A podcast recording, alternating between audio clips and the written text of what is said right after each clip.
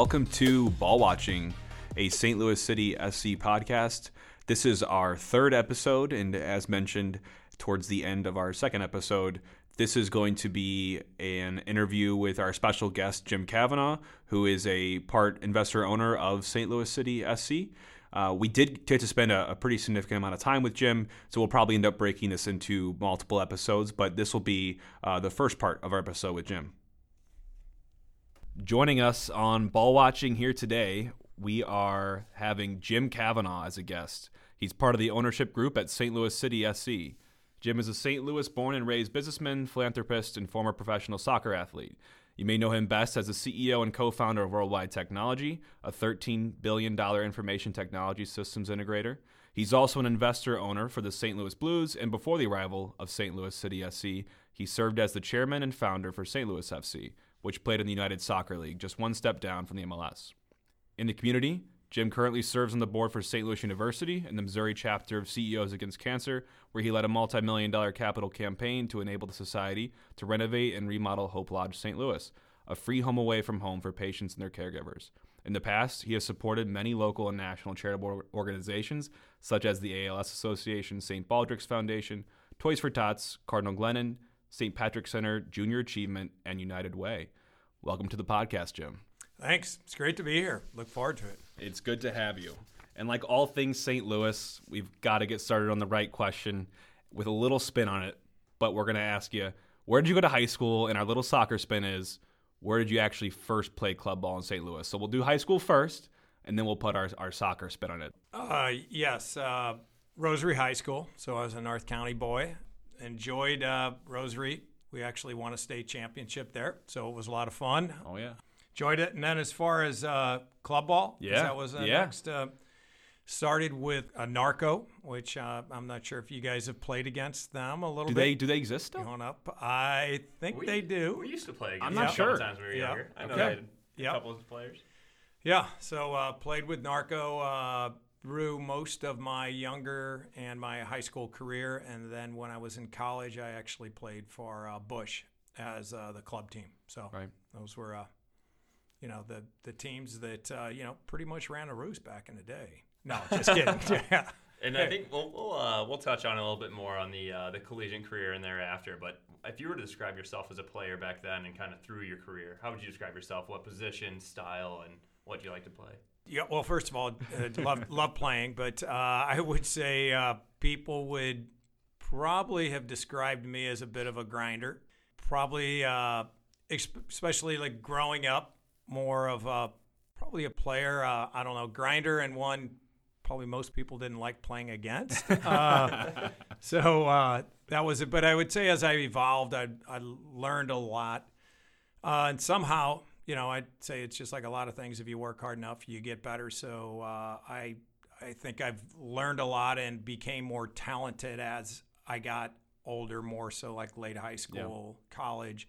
And so evolved as a player, and then I would say also never kind of lost that grinder mentality. But uh, I would say I was also viewed as played wingback most of the time, so as okay. the position, but was probably maybe a little bit. I'm joking, but a little bit ahead of my time because I all I I loved attacking. So so I would find myself getting in trouble a lot by the coach at times because uh, I didn't enjoy. I enjoyed defending, but I enjoyed attacking too because I found that a lot of the forwards that were you were defending against they didn't like chasing you down. So uh, so anyway, that was a style. It was uh, you know living back in the the glory days, but, uh, but it was it was fun. Loved the game. Describe for us Jim as a wingback. We're not really assuming anything on this podcast. We're trying to upskill and, and teach anyone who wants to know more about soccer and who's just excited to be a fan of this club in St. Louis. What is a wingback? What's the role of a wingback? You said you're more of an attacker. You felt more of an attacker. Yeah. But what traditionally do people think about when they hear wingback? Well, you know, I, I would say, first of all, it's even today, you, you look at a, a wingback that is different today than actually, I would say, years ago. Yep. At least the way they look at the, I would say, the preeminent, you know, wingbacks. Uh, that they look at them very much as attacking players. So, you know, they still have to play the role to make sure that they are very solid defenders mm-hmm. and, and, and making sure they're taking care of their, call it their day job, right. which is to defend. But I would say when you look at whether it's national teams or you're looking at uh, MLS or EPL, they're looking for players that can defend and can go forward. And I think wingback is a.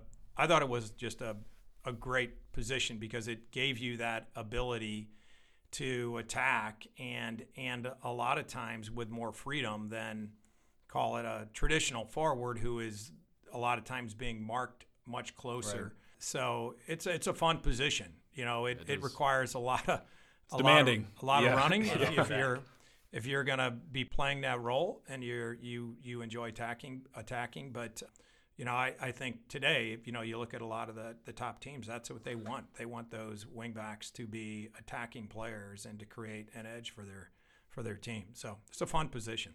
It is. It is. I feel like it's that role has grown in prominence in soccer probably since you started playing and I feel like now, you know, there's a select few in the world that are the best at their trade and they're in short supply. I mean, it'll be interesting to see who we actually end up signing in this position and what kind of formation we go yeah. at because these guys are workhorses up and down the field, you know, in defense and also contributing on the attacking front.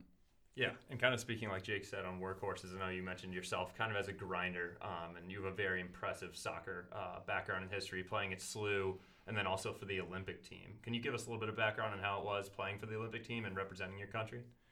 Yeah, it was an incredible honor. I mean, it was, I, you know, I I've even thought about it at times. It wasn't like it was a goal or something I dreamed of because I never dreamt that that would ever happen. Right. That wasn't. It just kind of happened uh, as I evolved as a player and got lucky that when one got lucky, I got a scholarship to SLU, and then SLU got a little better and somebody got hurt and they were having tryouts for the Olympic team and they're like the coach said, you know, you should be trying out and I'm like, wow, never thought about it. He's like so inserted me in and tried out and the coach, you know, that was looking at for the Missouri players, then advanced me to the Midwest, and from the Midwest wow. advanced me, you know, so it just evolved. But playing was uh, it was something that I never really thought about. It didn't have it really even as an aspiration, but I can tell you, you know, from the very beginning, going to my first tournament was in Seoul, South Korea, and then you know China, the President's Cup, and uh, yeah. the Great Wall Cup and literally playing over there when you you put the U.S. jersey on and you go out and they're playing the national anthem and you know it's it's it's just a very unique you know experience and something I'll never forget. You know, traveling to probably 30 different countries, playing you know in front of different crowds, whether it's right. Central America and Honduras uh, against their national team and playing in these different cups against a, a bunch of different players and different teams with you know a lot of really high quality players uh, in the U.S. and around the world. Mm-hmm. So it was it was just a, a, great experience to to to play with a lot of great players and against a lot of great players, but also to see the world. You know, being the son of a bricklayer that really wasn't traveling a whole lot uh, around the world. No status in any airlines, or no, okay, no status. Yes. And those international flights, let me tell you, with the Olympic team, we were not in business or first class. Yeah, right. It was right. everybody piled on each other in the back of a plane going to, you know, China Unreal. or wherever. So, but uh, experiences and memories that I will never forget. And it's not just, you know, the great experience of, as a player, and but it was, as, as you mentioned, having uh, the the USA on your jersey and being able to represent your country and and to do it that way, you know, uh, and different tournaments and Pan Am games, et cetera, was mm-hmm. uh, was an experience I'll never forget, and uh, you know, it's one I'll appreciate greatly for yeah. my entire life. I'm sure it puts into perspective when you're watching these national team games like today. I mean, not today, but when you're watching World Cup qualifying and looking forward to watching the World Cup, probably puts a little bit of a different perspective on how it feels to watch these games and to feel for these athletes and the ups and downs. It, has got to be a little bit of a uh, a nice kind of lens to put into the, the national team picture that most fans probably don't have that same sense. You've had that feeling. Uh, no, it's it's it, it is a unique experience because uh, anybody that has played at different levels, you, I don't care what caliber player you are, there's always ups and downs, mm-hmm. and you know there's always situations where you can be playing really well and it's you know you're only as good as your last game and when you're playing and you're playing with really good players and competitive players you know whether it's an olympic team or it's a college team or professional team you know you have to be i'd say prepared to deal with injuries you have to be prepared to deal with changing of coaches coaching opinions that may not align to yours mm-hmm. uh, but these are all I think life skills, if you can look at them that way, it's not always easy to look at them when you're in the middle of those situations. Uh, so I've always said, you know, don't get too high when things are going really well. Be careful to keep yourself uh, as grounded and in check. Uh, but at the same time, don't get too low also when you run into a difficult time because those difficult times really expose you to those challenging situations and really show what kind of character you have. Uh, so it's a uh, it's a lot of fun, but you know, for the as you mentioned, Jake, you know, the players that are playing out there, there's a lot of pressure on you know on all of them, trying to make the team, and then making the team, trying to be part of the starting right. eleven. Right. Uh, so uh, you know they're all getting tested every day, and so it's a lot of fun, but uh, it it can be stressful. Yeah. Yeah, and the national team right now is full of a bunch of youth, youthful players. Right now, a lot of our guys are mid twenties, some are even in the teens, so they have a very long career ahead of them. And I know you had a long career um, that you played through, and like you said, a lot of the ups and downs. So, what ultimately made you want to hang up the cleats, and how did you make that decision? Yeah, unfortunately, soccer wasn't you know quite as developed not even near as right. where it yep. is today. So you know there there there was uh, an NASL outdoor league when I was playing for the Olympic team in college, and then that kind of went defunct, and that was like the New York Cosmos, and Pele had some playing, Giorgio Chinaglia, and a whole bunch of Cabanas, and a lot of players. And even with the Olympic team, I had a good. I had the, the pleasure of actually playing against the team. Actually, Franz Beckenbauer was the Incredible. sweeper uh, back Incredible. when he had a sweeper that when we played a, a practice game against uh, some of them, and Johan Neeskens was part of that yep. team. Uh, so a lot of great, great experiences looking there, but it was a very different game. And so when I came out of college, they didn't have the outdoor league; they had the indoor league, and got drafted to, to go out to LA. Played out there, which was great uh, and a lot of fun, great experience. Uh, different players that I've played with, and and then uh, getting traded back to St. Louis. Unfortunately, back then team I was on actually went bankrupt. You know, so I was talking to some other coaches at that time about going and playing, and I really just sat back and thought about it. I'm like, unfortunately, I, I was just I could probably play for another six, seven, eight years, but at that point there wasn't a, a whole lot of money yeah, in the game, right. and it wasn't like I was just playing for the money. But I'm like, okay, now I'm going to be seven or eight years out uh, with no real work experience and I just figured it's probably time that I could I go try something else. And and so, you know, I look back at that time and I'm like, do I regret that? And um, I'm like, you know, you always look at it and said, I could have gone and played here. And I'm like, but no, I don't regret it. I, I think it was the right decision for me at that time. Ah, it's, re- it's revisionist history. I feel like at that point, it's knowing the infrastructure that existed in that day and age in the U.S you almost would probably would, have had to go abroad to continue playing professionally and see what opportunities lie over there. But I think the decision you made paid paid off for yeah, you. I think we right like to it. say not, that. not doing too bad yourself now. I'm all right with it. So right. Yeah. So okay, you hang up the cleats. You've you've had a professional career already. You've played collegiately at SLU. You have a whole background in soccer.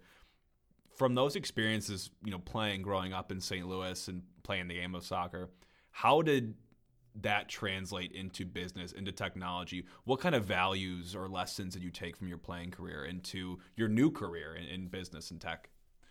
Yeah, I, I, I, think there's a lot that I have learned from uh, from playing soccer. You know, we talked about earlier that you know a lot of people look at it. You know, I would say professional athletes and different athletes, uh, even at the collegiate level. You know, it's like, oh God, it's great. You know it's fun. But you know, there's there are some there's a lot of highs and lows playing, and uh, dealing with those, uh, I think, you know, help you deal with the the challenges of of life, just just in general. So, so I I think you know I look at the things that I believe that that really help teams win. You know, and it's you know some traits that you you learn. You know, work ethic. Uh, you just I, I don't care what it is you're going to do. That get you know get into your head at an early age that you know the the grit and determination and work ethic is a good thing. Don't run from it, run to it. Mm-hmm. And so things like that, being a team player and and truly being supportive and of of your your teammates uh, when times are good and times are are bad, and you know those those types of values and characteristics. I think that you you can learn as a player. Uh, I would also you know just say learn to take constructive input. You know that as an individual, that's how you get better as a player. Same thing applies in business. You know, you're always trying to learn. So as a player, you're always you should always be pushing yourself to to get better and to learn. Same thing applies in business. Today, you know, I've been in business for a long time and I'm always looking to learn. and you and it's amazing. You can learn from a lot of different people uh, it's not just people that you know have a certain title right. or a certain experience. Right. So I think those characteristics that you know can be applied at a young age in sports, uh, you can definitely take those you know into your life and to, to, to your business. You just have to think about them. You know, think about how how you're going to incorporate them. Yeah, absolutely. Should we hop into some some city questions? Yeah. I can kind of take us there. So, going to throw us back a little bit, back to April 2017. Ooh. April not, not 2017. the vote on Prop 2 to approve the public funding for the stadium and bringing the team to St. Louis uh, unfortunately failed, as we all know, uh, with a 47 to 30 to 53 percent vote. What was your initial reaction? And kind of, I know you've already talked about bouncing back and working through the ups and downs and tribulations and different things. What was like I said, your initial reaction, what was your plan after that to really say, hey, I'm still going to try to bring this team to St. Yeah. Louis? I just cried a lot. hey, no, it's natural.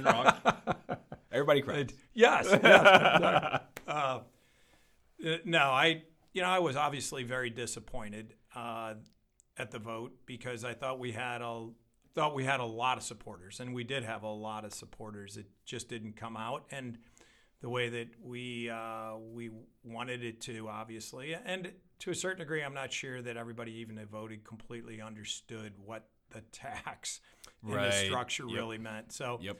without going back, you know, things happen, and you know, like I said, yes, I was disappointed, but you know, there's been a lot of things in life and in business that happen that disappoint you, and it was one that I'm like, okay, well, got to move on you know and at that point i told people i said there is not a contingency plan a lot of people thought there was a contingency right, plan right.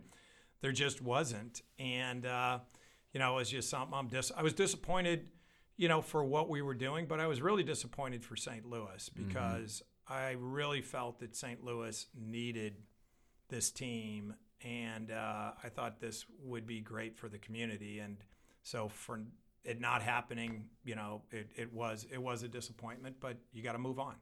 What a shame. I mean, I remember, you know, we were still in college. We were at SLU. I know Justin and I are running around to our friends trying to campaign, get them all out to register to vote first, yeah. and then go to their local uh, election site and be able to cast their ballot for Prop 2. Yes, on Prop 2. I remember. And the news that night that came in was just devastating. And for anyone that has a soccer background, which is a lot of people in St. Louis. I had basically at that point kind of written our chances off. I didn't really think we had a chance after that.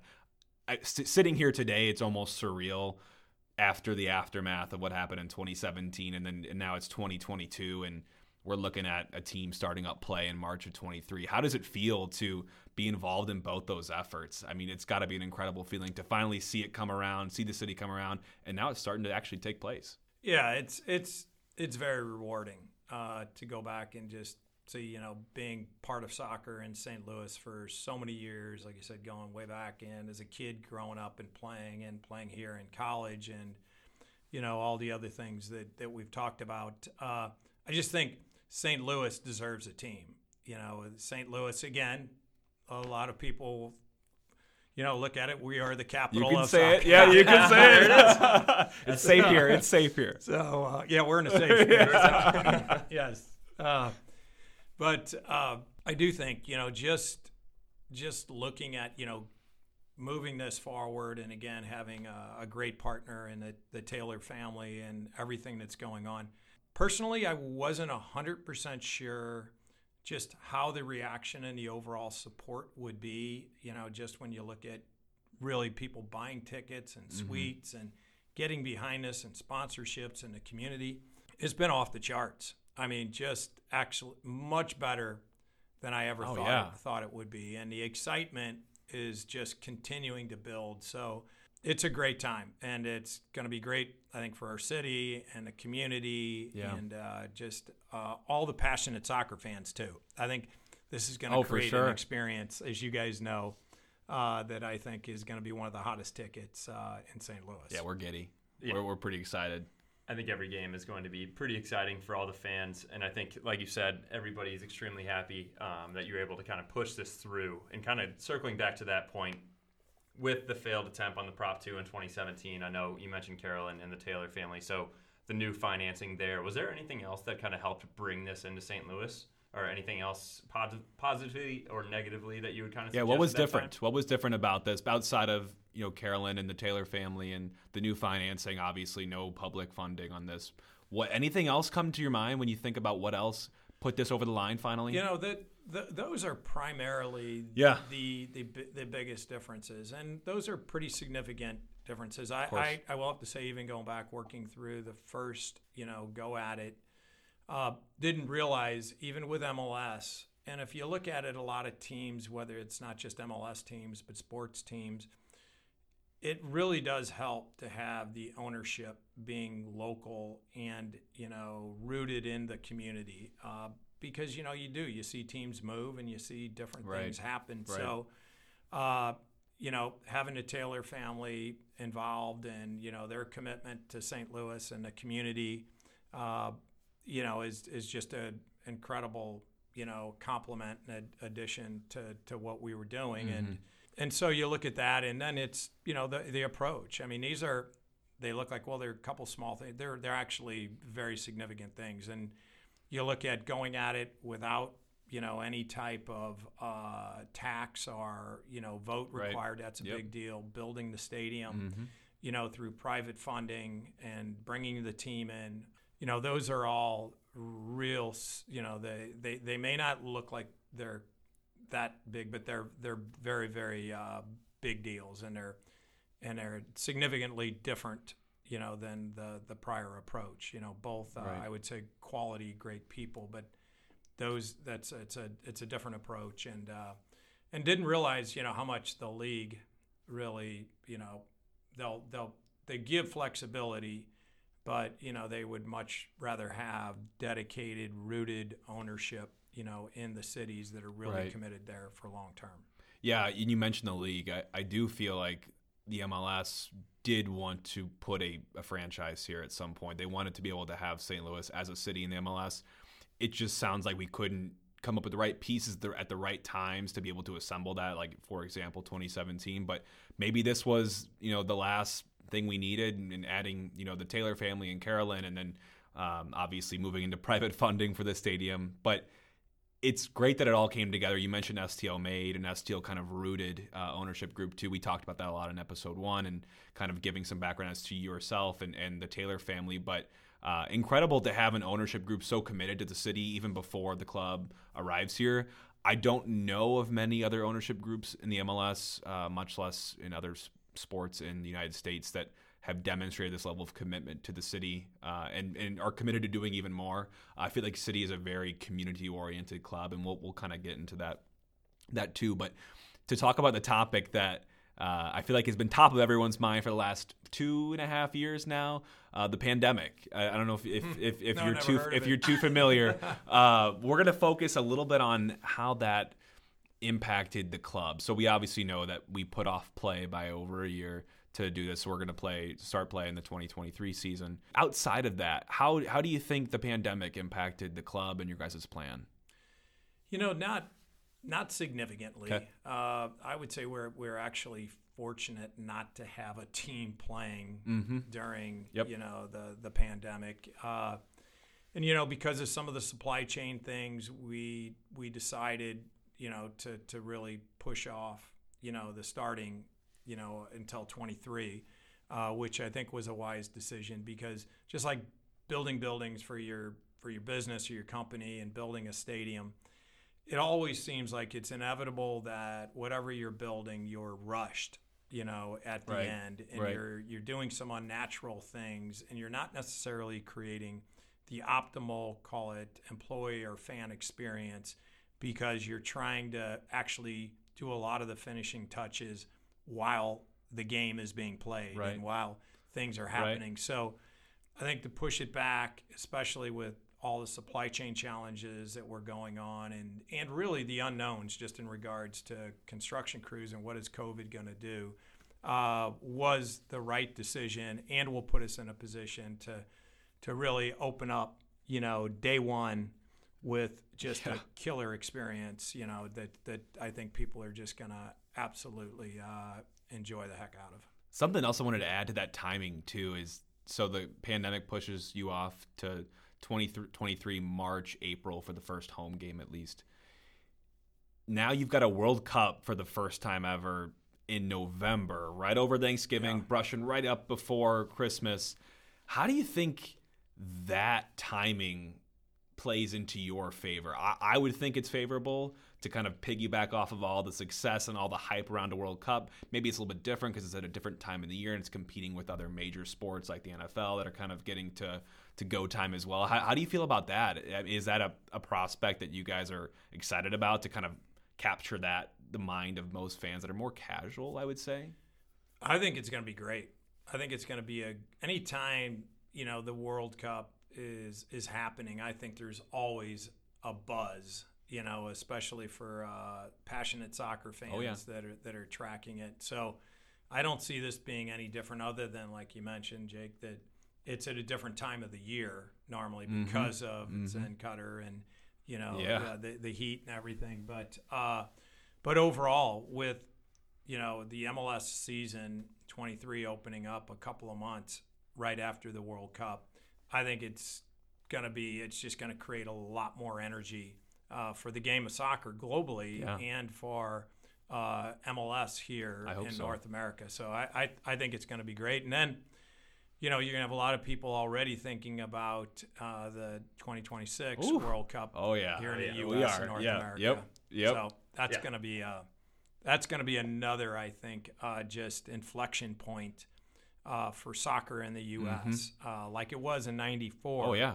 I think it's going to be even more impactful uh, when in you know the next round in 26. people forget about the MLS origins. Uh, the MLS probably wouldn't be here, or maybe it would have been here later, if not for what happened at the '94 World Cup. Yeah. I think they took a lot of that success and just dovetailed into creating our own domestic league and really doing it right. So that's a. I mean, the '94 World Cup is has a pretty heavy hand to play in, in what came of the MLS. So we would many wouldn't be here today uh, without that. No, you're right. A lot of lessons learned uh, from that too. Just you know, you know, you think about the early early days of the MLS. You try to really in, incorporate or jam into Yeah. you know MLS into football stadiums.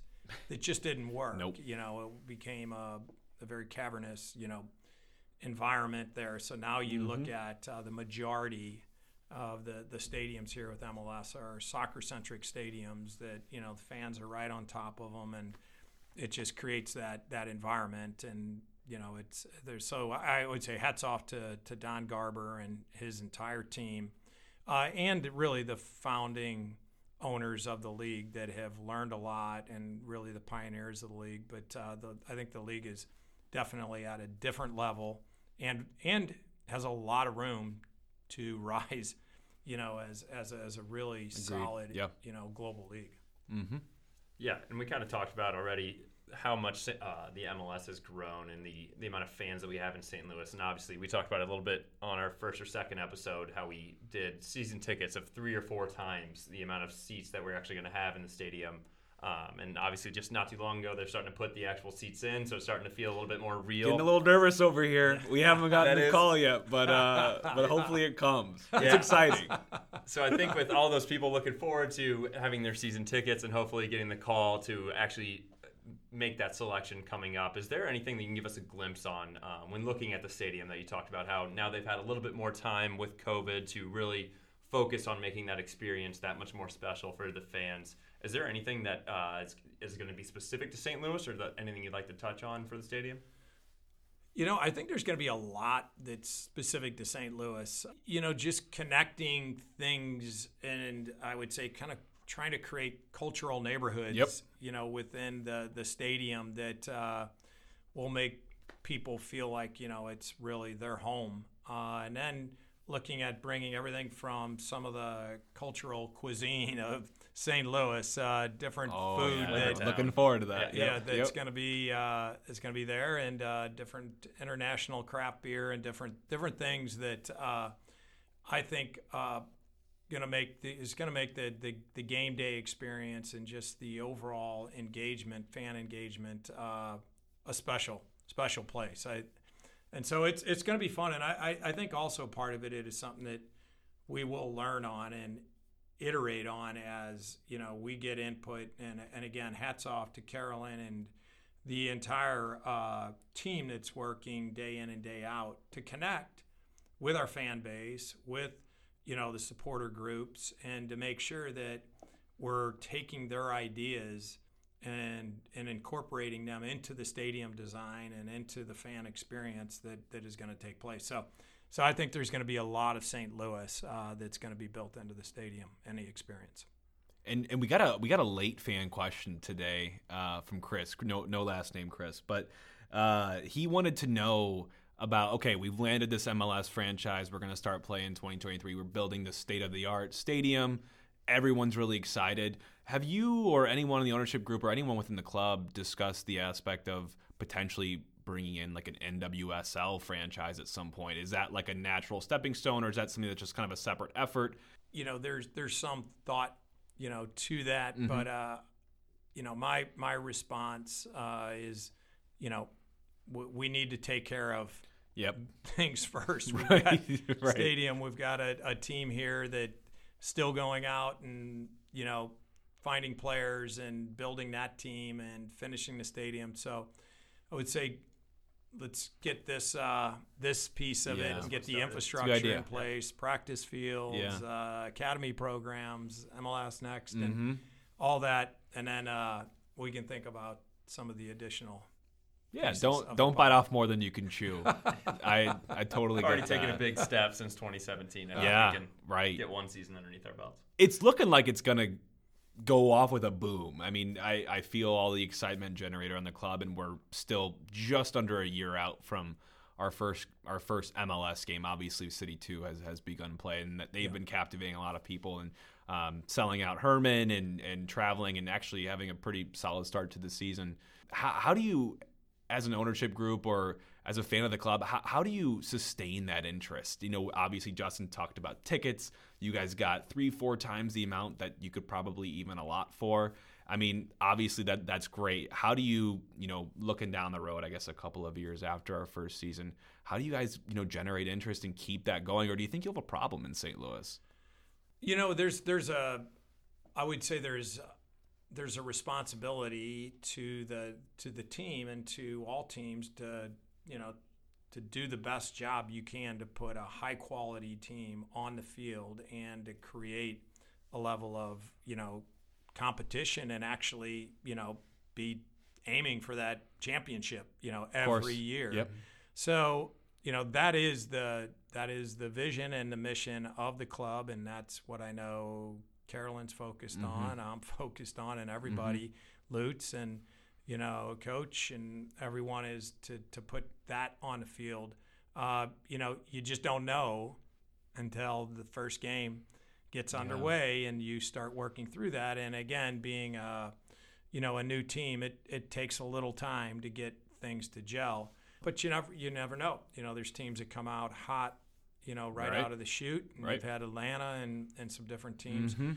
Uh, so overall, I, I think you you got to look at it as this is a long term commitment, and you know you need to continue to build on that, uh, and you need to to do the right things on behalf of the fan base and you know all your supporters, so that they do support you, because you know, like anything we've talked about, you're going to have tough times. Oh, yeah. You know, it's almost guaranteed. I'd love to say, no, we're going to be, you know, running for that championship every year, which would be great. And that will be what we're shooting for. Yeah. uh, but, uh, you know, you also got to, you know, be realistic that, you know, there can be some challenging times. But overall, I think, uh, to your point, I think we're going to have a great fan base and supporter group that's going to be behind the team, but that doesn't mean they're going to be very demanding too. And and I'm sure there's going to be critiquing, you know, going on from a lot of different uh, people uh, every Monday morning. So, I would imagine. Not, none from us. yeah, Ever, right, ever. I know. Nothing but You'll ne- support. you'll never hear it. Correct. Right, right.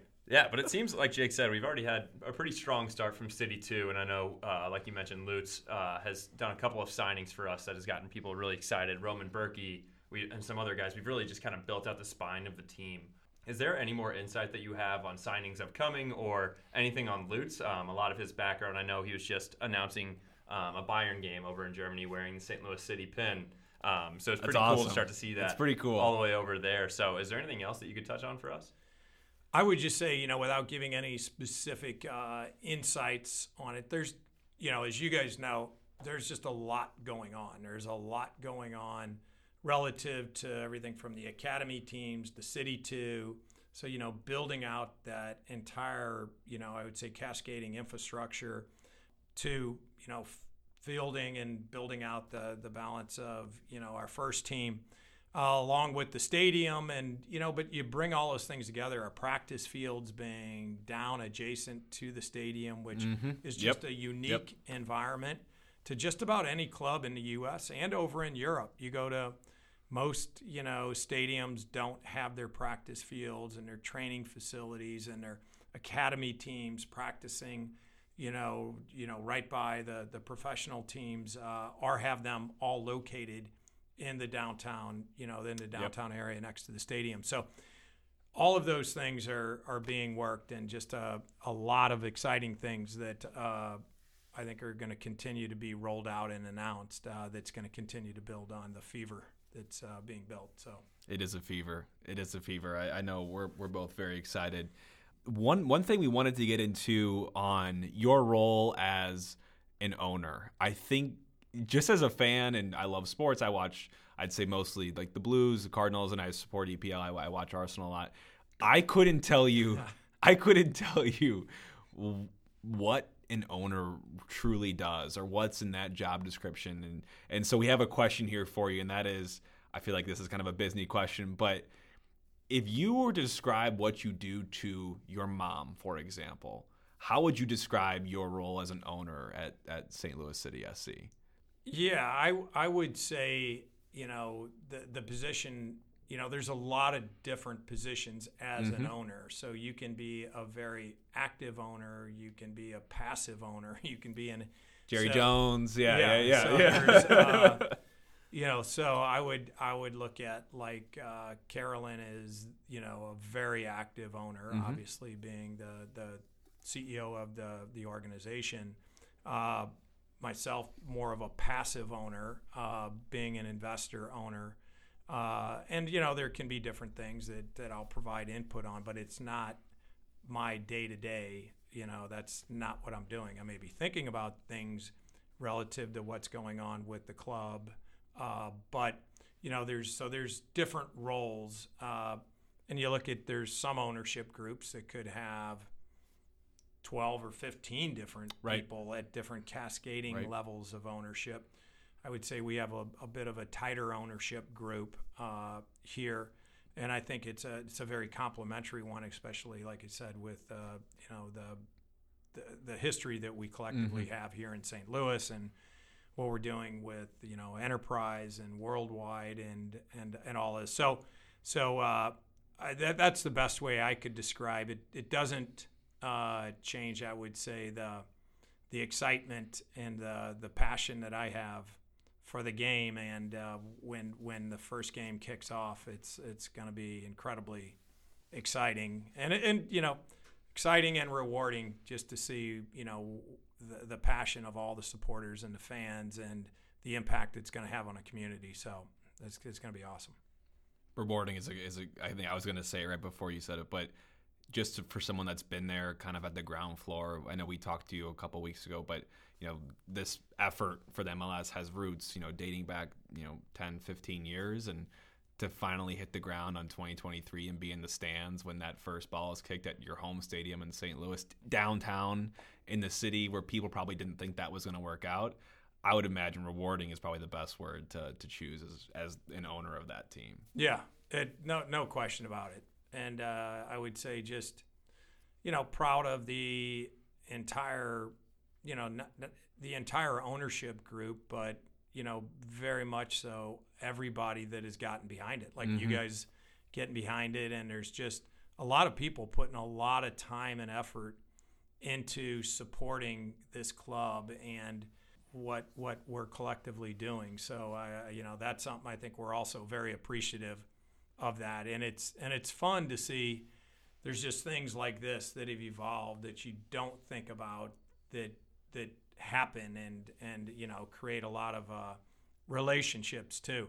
You know that uh, even with St. Louis FC, you know uh, some of the groups and the passionate right. supporters right. that now have you know moved and are supporting uh, St. Yeah. Louis City.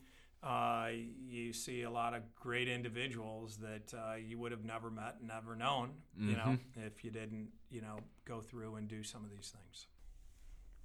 And that was our first part with Jim Kavanaugh. I want to thank him very much for coming on and taking the time to spend with us uh, to talk through everything St. Louis City SC soccer. Um, as always, please like, subscribe, review, send us all your feedback that you can um, at Ball Watching STL. Those are our handles on Twitter and Instagram. And we'll see you guys next time on May 23rd, the fourth episode of our podcast. Thanks for listening.